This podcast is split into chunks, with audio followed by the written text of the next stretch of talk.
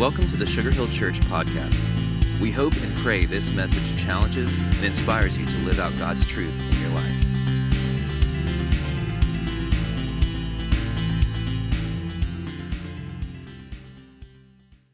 You know, we've been in a series called Good Vibes.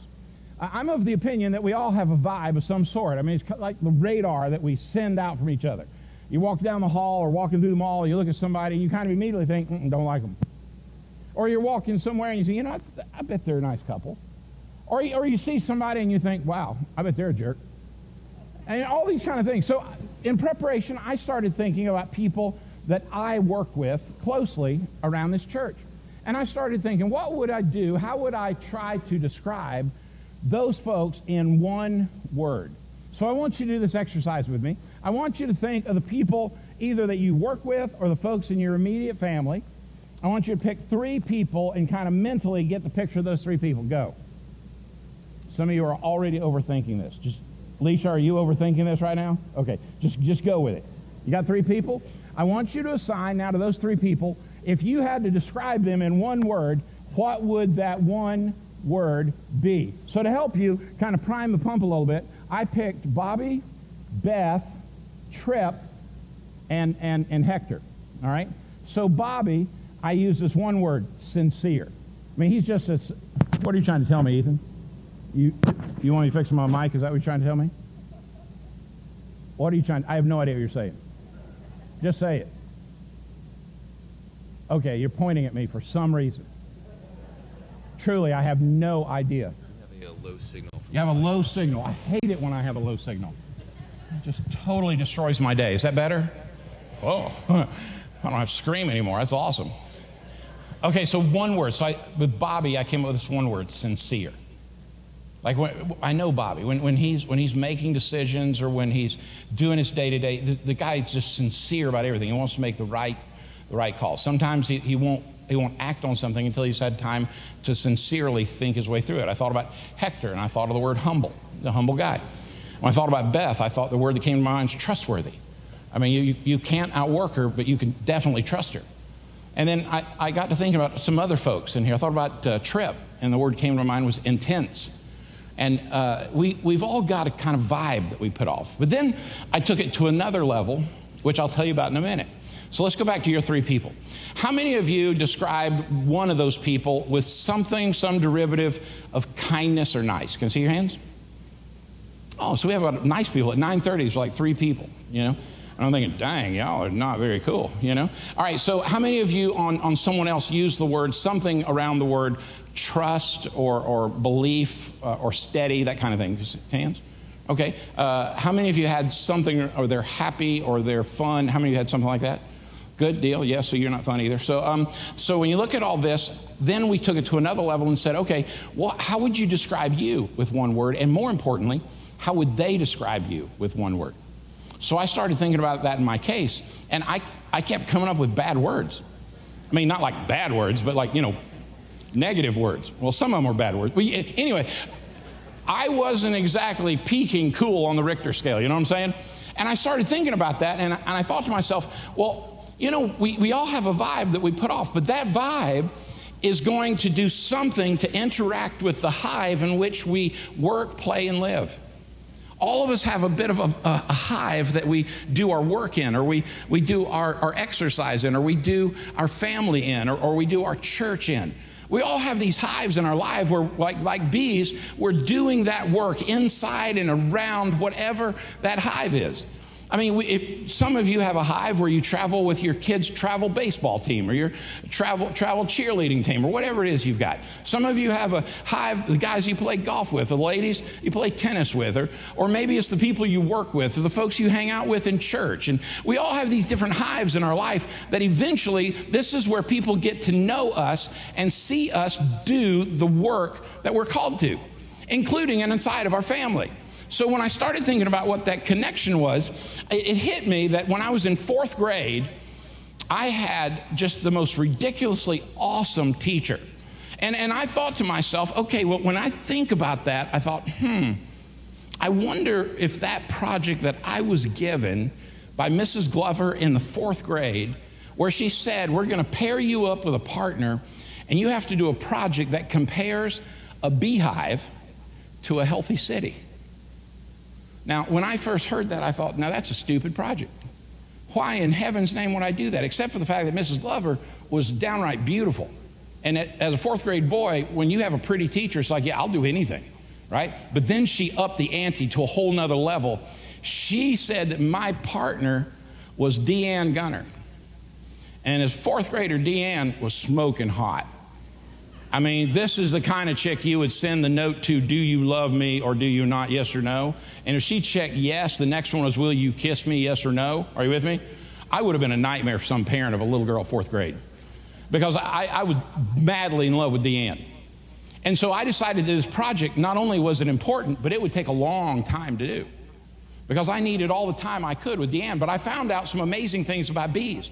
So I went back over the past week or so and I thought I'd, I'd look at some of those things and figure out what they're interested in. Did you know that bees pollinate up to and a little more than a third of our food? This is across the globe. A third of our food is, is it, they are pollinated by bees. Did you know that there are some bees that bring water to the hive? There are some bees that protect the hive. There are some bees that protect the queen of the hive.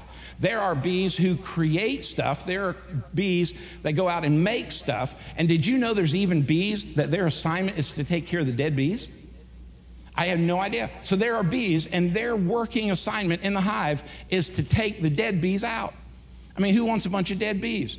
I started thinking about that in the life of church, and I thought, wow, we could keep those folks busy. But that's their job because when a bee goes out and stings you, then that stinger gets embedded into that person and they're stinging you to protect the queen and the hive, and then they've given their life quite literally.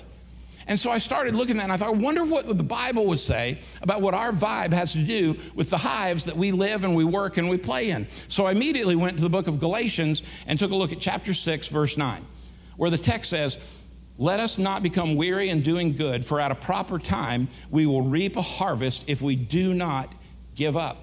Your vibe is going to direct your hive.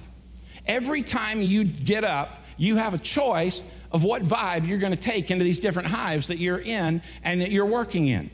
Everywhere you go, you're making a choice. Am I a thermostat or am I a thermometer? Am I going to change the temperature of the hive or am I just going to say, this is the temperature of the hive? Are you going to be the type person that changes that for good or for bad? We look at the worker bee's role and we recognize they have a lot of different roles. But the bees don't do multiple roles, those bees do one thing. They do what they are there purposefully to do. But they all are there for one reason, and that is to protect and to serve the queen. So now I got to thinking about that in the sense of a church and thought to myself, well, that's pretty clear. That would draw, draw me straight to 1 Corinthians chapter 12, verse 4 through 6. Listen to what the scripture says. There are different kinds of gifts, but the same Spirit distributes them. There are different kinds of service, but the same Lord. There are different kinds of working, but in all of them and in everyone, it is the same God at work. All of us have been given gifts by the Lord for us to do work for His glory and our benefit and the growth of the kingdom. Now, watch this. You say, Well, Chuck, I don't have any gifts. I'm not good at anything. I just come to church and I want to hide. I just want to sit down. Everybody leave me alone. Or you might be here and you say, You know, Chuck, I have given, I got my kids through preschool. I got my kids through, through children's ministry. I got my kids through student ministry. I'm done. Or you might be here and say, you know what, I don't know how to do that. I'm scared to death. What if I'm in a, a room teaching fifth grade boys and they know more Bible than I do? Well, first of all, you would join all the rest of us in this room. And secondly, you'd be amazed how little you have to know because the ability is not the issue, it's just your availability. God, I promise you, will give you everything you need if you'll take one step of obedience in the direction of where He wants you to go to work. You say, well, Chuck, now you're saying to me that if I've given my life to Christ, if I've chosen to follow Jesus, if, I've, if, i if I want to seek after the face of God, you're saying that, that God is going to give me gifts, abilities, talents, and skills, and I'm going to use them for the, the benefit of His church, the growth of His kingdom, and I'm going to be blessed by it. Why wouldn't I jump on that train? Well, I think the greatest reason why we don't jump on that train is we're fearful. We're afraid that when we tempt, attempt to do something, we're going to fail. I just want to share this with you. You're going to fail. Following Christ and choosing to do all that the Lord has for you, using the gifts that He's directed you to use, doesn't make your life simpler. It doesn't even make your life easier. What it assures you is there are going to be people who are going to question your motives. There are going to be people who are, who are going to not like what you do or the way you do it. But you see, you're not here to serve them, you're here to serve Him. And when you look at that through that lens, you recognize wait a minute, the hive that I bring my, my, my whole vibe to is this picture that I am a follower of Christ. I am a kid of the kingdom that has been given the gifts to do the work of the Lord. You say, well, Chuck, I, I am afraid. I don't want to do that. Well, maybe you ought to take on the, the, the sign that was the, I mean, in, in the Ozarks and I was a little fascinating. This guy's a this, this guy is really just old time, old school veterinarian. And on his sign it says, you know, Dr. Wilbur Jones. And right underneath it he says, you know, the, what he's there for. You know, I'm, I'm, I'm here to care for your pets, blah, blah, blah, blah. And he's got all that thing. And so it says in, in the, on the sign, got his name, got everything going on. And he says, You're going to get your dog one way or another. You say, Well, why is that so special? Because when he looked at it, he thought to himself, wait a minute, not only am I an animal doctor, I'm also a taxidermist. He decided you're going to get your dog one way or the other. He couldn't lose. Some of us need to look the same way. I mean, some of us need to have the ability to stop and recognize wait a minute, if the Lord has given me these gifts and I take one step of activity toward that direction, you're going to win either way. But I think we're still fearful. Now, I think there are some folks out here that would say, well, Chuck, you know what? I've tried, I'm not good at anything. I guarantee that's not true. Listen to what the scripture says in Romans chapter 12, beginning of verse 6. We have different gifts according to the grace given us. If a man's gift is prophesying, let him use it in proportion to his faith. If it's serving, let him serve. If it is teaching, let him teach. If it is encouraging, let him encourage. If it is contributing or contributing to the needs of others, let him give generously. If it's leadership, let him govern diligently. If it is showing mercy, let him do it cheerfully. Scripture's saying we're not all going to do the same work. I mean, the Lord has called you to do something specific. And when you act on that specificity, what will happen is the Lord God within you will start to creating you the ability to do what you ought to do. Now, here's my, solid and absolute certainty on this one issue. Ready? I think most of us know exactly what the Lord wants us to do. We're simply afraid to act on it. But there are some that in this room would say, No, Chuck, I have no clue what the Lord wants me to do. Then I want to I want to ask you to go directly and specifically and ask the people that are closest to you, what do you think I should do in the way God's gifted me? And I promise you, they'll tell you if they're honest with you. Because I came out of the business world into the pastorate later in life, I came out of a business sector. And so everybody, the first 10 or 15 years of my ministry, wanted to put me in the role of an administrator. They wanted me in, in, in that office of, okay, Chuck, you you do the money and you do, you do the books and you do the staff and you do the, the facilities and you do all that stuff. And you know, I did it. And can I tell you, I was miserable every day. I was so ready to give up ministry. I hated it. And the reason why is I, that's, not what, that's not what I was equipped to do. And then when this church was foolish enough to let me become their pastor, my first thought was, I'm scared to death. I'm genuinely scared to death. I didn't mind preaching to thousands of people for somebody else, but I didn't know is it possible that I could actually become a shepherd? Could I actually want could I actually want to be around people? Could I could, could my heart be broken for a community? Could we become a church that was a church and a house of prayer? Could we become a place that was a house of worship? Could we could we have a church that was so ridiculously authentic that we would know that we're going to marry you and bury you and counsel you and love you and visit you and make sure that we everything we have starts on a relationship and stays in a relationship. We're a church that has to definitely called to and will be focused on relationships. You know why? Because God has driven me from that fear of failure. Those four folks that got baptized, that's proof of that. The six kids that got baptized that were high schoolers and middle schoolers in the first hour proves that. Bringing chairs in at 9:30 in the middle of July proves that. Over and over. Jenny and I stopped in one of the songs we were singing earlier, and, and I, I just said, listen, And I heard our church just worshiping their guts out. And I thought, I love this. And she leaned over and she said, Do you remember six years ago what you said to me as we sat here is you wanted our church to become a house of prayer and a house of worship? Can I just say to you, I love y'all. I am so grateful that we are that church. Now, we're not perfect. Let's not promise if we were perfect, I wouldn't be here. And neither would you, by the way. But you know what? I have learned that all of us have been called to serve as church. It's just like the taxidermist and the veterinarian. I mean, you're going to get your dog back either way. I'm grateful that a guy by the name of Terry Harold saw me when I was a, a builder and a developer. And he saw in me something and he said, Chuck, have you ever thought about being a children's pastor? And in the back of my mind, I thought, Are you smoking a hymnal? Are you kidding me? And about three months later, there I was, ordained in the ministry full time as a children's pastor. And I thought to myself, and I looked back this week and I thought, those are some of the greatest days of my life. Just genuinely loving on boys and girls and watching kids come to faith in Christ. I am so grateful we have a church that loves our kids, that loves our students, that loves families.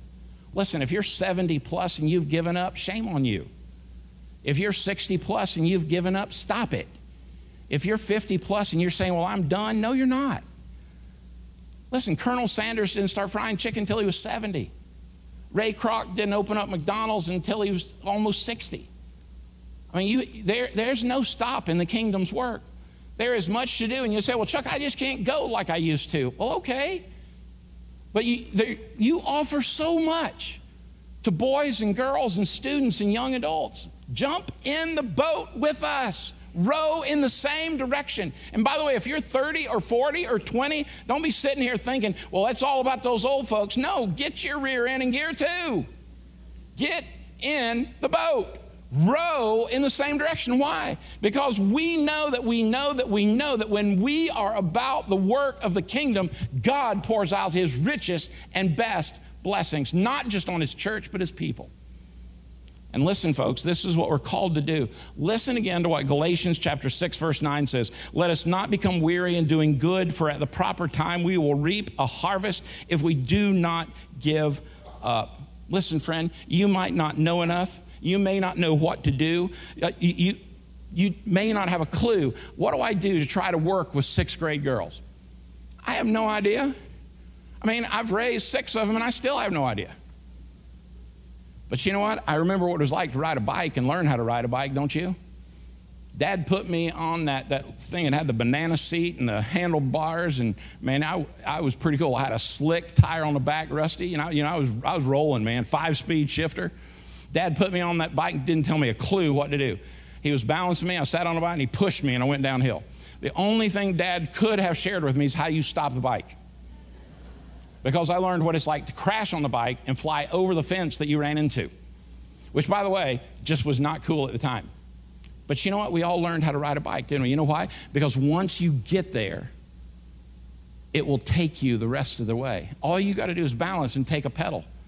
Listen, when, when you choose to follow in, in the path of Jesus and give your life to serve Him and love Him, to serve His kingdom and to lead in His church, what you're going to find is that you're like a worker bee that has jumped in because that's what you're created to do. I, I know that the, the way the scripture teaches us that each and every one of you, that the Lord has loaded up gifts that are just for you. And some, and, and some of you, let me just speak to a group that we rarely preach to around here. We're really good at reaching people that are down and out and in need. But if you're sitting here and you're loaded and you got plenty of money and your life is good and you're not doing a blessed thing and you're waiting for me to ask you to give before you give, shame on you. Because if you've got the ability to give, give generously. Scripture's pretty clear about this. This is the one thing that God says, test me on. Jump out and do this. What if that is part of your act of service that you're going to give and give generously? I just think that the scripture is clear. Listen to what 1 Corinthians 10:31 says. So whether you eat or drink or whatever you do, do it all for the glory of God. This is how we're called to live our lives. We've been called, set aside, prepared for, and prayed for by Jesus himself. We're to live our lives for Christ and Christ alone. Jesus alone should be our life's priority. And when we get him in that right priority, that's why we say we believe the Bible is a big deal We believe it to be literal from cover to cover. We believe that Jesus is the single biggest deal in the world, and we get him in the right priority of our life, we will make all the other decisions right. And if we believe those two things, we're going to give our life to serve others that are in need here and around the world. This is precisely why we all have gifts, because we all don't have the same gift. I, I know there are some of you in here, and your gift is hospitality. And you know what? Good for you. I'm the, I am so antisocial, all that kind of stuff. If you give me a choice of going to a dinner party or a quiet night, ch- quiet night's going to win 99.9 out of 100 times. You know, but now if you, you, you include chili in a ball game, we're talking. We all have a different way we look at everything. We, we, we listen to different music, we appreciate different music, we all do things uniquely differently. But that's exactly why God has created us in community. That's precisely why His church is supposed to look like heaven will look. We, we, we ought to see a representation in this building, black and white and Asian, and we ought to see Hispanic, and we ought to see everybody else as they walk into this building and know you are loved, you are cared for, and we are here to serve you. This is why this church can never, ever, ever stop opening its doors and saying, Welcome home to this community, whoever this community is. I had a guy meet me at the meet and greet after the 9:30 service, and um, he said, uh, "Man, do you have a business card? I'd like to follow up and meet with you." He said, "Do you do that?" yeah, do it all, do it all the time. And then he said, uh, "Can I have your cell number?" I said, "Yeah, sure." So I wrote it down, put it on the card, and gave it to him. And he said, "You know, I really don't need it. I just want to see if you do it." Listen, this church and everything we're about it's not my church, not your church. We are simply stewards of His church. But let us never be poor stewards of His church. Let's never stop searching and scratching and digging and moving toward doing good. Let us leave this church in great hands. Let us be sure that whatever generation you are, that this church is left to the next generation that is debt free, that this church is left with people coming to faith in Christ, that we have service after service like we have this morning and today, being, seeing folks baptized and coming to faith in Christ. The folks in our schools are ministered to and our community is loved. Let us never stop that work. The Lord Jesus has called this church to do something special. Let's not miss it. Colossians says in chapter 1, verse 16, For in him all things were created I love that first part. In him, all things are created. You know, bees live their lives serving their queen. Everything they do, every role they have, in some shape, form, or fashion, is designed to serve the queen. And you know, they're proud of that work. If they're a soldier, they're proud of that work. If they guard the queen, they're proud of that work. If they're the bee that takes care of dead bees, they're proud of that work. If they're the bee that brings water into the hive, they're proud of that work how much more so should we be proud of the King that we're here to serve? Jesus, the Lord, who gave his life to us, who shed his blood for us, who was buried for us, who raised from the dead for us, that we might have a home in heaven, that we might enjoy heaven on earth. How much more so should we want to serve our King? And I look at that and I think to myself in, in, in this text, for in him all things were created, me and you.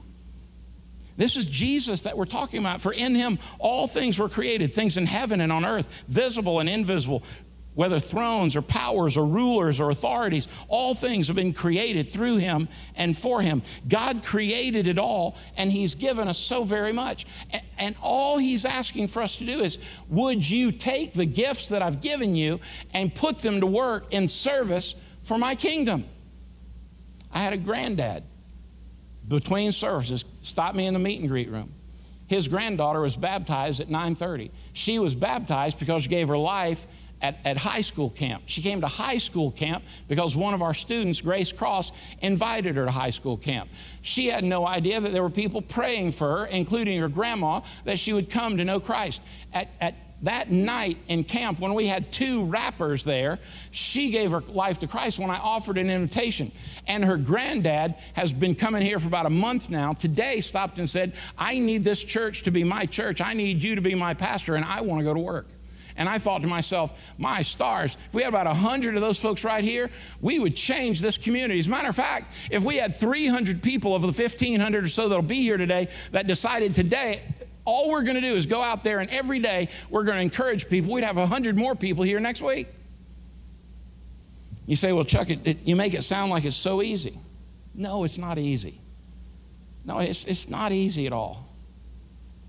But if it were easy, would it count for anything? I've never known anything worth attempting that was easy.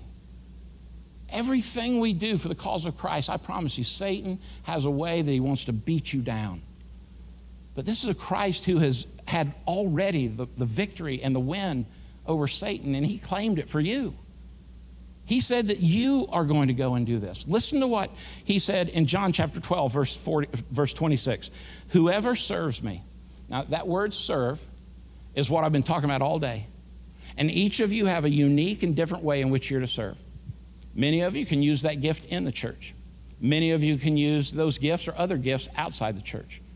All of us should use them in our comings and goings in life, in the hives that we hang out in, at the ballpark, at the tennis court, at our place of work, in our church. We're to be there. Why? Jesus said, Whoever serves me must follow me. But listen to the rest of it. And where I am, my servant also will be. My Father will honor the one who serves me. Now, listen to the promise. Jesus says, Where I'm at, that's where you're going to be. Where is He? Sitting at the right hand of the Father. What is His promise? That if you choose to follow and serve Him, you'll be there as well. But now it's even better than that. Jesus has sent his gift of the Spirit of God to walk with you, direct you, guide you, correct you, encourage you. And in him and through him, as Jesus works in the Spirit in your heart and in your life, he promises to follow through on this where my Father will honor the ones who serves me. I don't know about you, but I want the Lord God to look at me, and I, I can't wait to hear, Well done, good and faithful servant. How about you? As for me, even so, come, Lord Jesus. This is a messed up world. And I can't wait to be on the other side. But for now, we have been called to work, and we've been called to serve, and we've been called to love. My friend, this church can never stop trying to find ways to love our community. Never. The Lord God has set this church down here. Listen to this 132 years ago, people started this church as Sugar Hill Baptist Church. It grew into all kind of names. This church has been called First Baptist Church Sugar Hill, Sugar Hill Baptist Church, the church at Sugar Hill. It's been called the Family Church. It's been called the Family Church SBC Sugar Hill. It's been called all kind of things. And when I got here and I met with the pastor search team, some of you in this room, one of the questions that I fielded is, What should our name be? And I said, Dear Lord, whatever it's called now, just don't change it. But if we're going to claim that we're the church here, that God has given us this city, let us be bold enough to claim it for Christ. Let us be bold enough to claim Lanier High School for Christ. Let us be bold enough to claim these schools, including Sycamore Elementary, for Christ. Let us be bold enough to find a way and a place to serve. And I promise you, the Lord God is wanting to do that through your life. But maybe you're in a position where you say, Chuck, I don't have any of those gifts. I, I know I don't then let me give you the surefire way on how you can have them by asking Christ the Lord to come into your life, forgive you of your sins, and be your Lord and Savior. Would you bow your heads and close your eyes with me?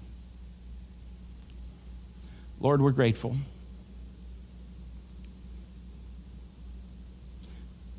That you love us, and there's nothing we can do to make you not love us. Thank you.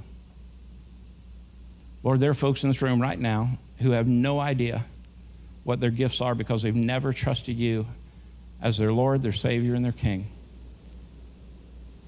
So if your desire, as you sit here today or watching online, if your desire is, I want to give my life to Jesus, I want to receive those gifts, you can just join me in this prayer. Jesus, please forgive me. I've made a lot of mistakes in my life. Come live in my heart, my life. I trust you to be my Lord, my Savior.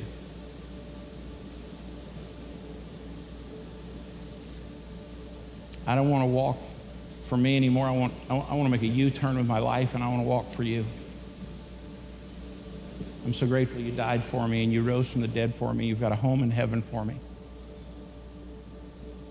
And if that's your prayer today, then because of a God who cannot lie and the promise he made, then you're as sure for heaven as if you were already there. Your next step is just to follow the Lord in believer's baptism like you saw earlier. But maybe you're here today and maybe your spiritual vibe needs a tune up. Maybe you gave your life to Christ 20, 30, 40, 50 years ago. And it's been a long time since you've given your life to serve in the kingdom, that you've surrendered your life to be used by God that your spiritual gifts may have been sitting dormant. And God is saying to you today, it's time to get out let you vibe go to work in that hive, wherever it's at. That you might indeed start using the gifts the Lord gave you. Join me in this prayer. Lord God, I want to serve you, I want to follow you. Would you affirm and confirm in my life what those gifts are so that I can use them for your glory and my good? And Lord, would you cause me to have a desperate, seeking heart to serve people in your name? So, Father, we trust you with these prayers. We glorify you in the fact that you promised those gifts. In the name of Jesus, our King, our Savior, and our Lord, we pray all these things. Amen, amen, and amen. Thanks for listening to the Sugar Hill Church podcast. For more information and to find out more about our church, please visit us at sugarhillchurch.com.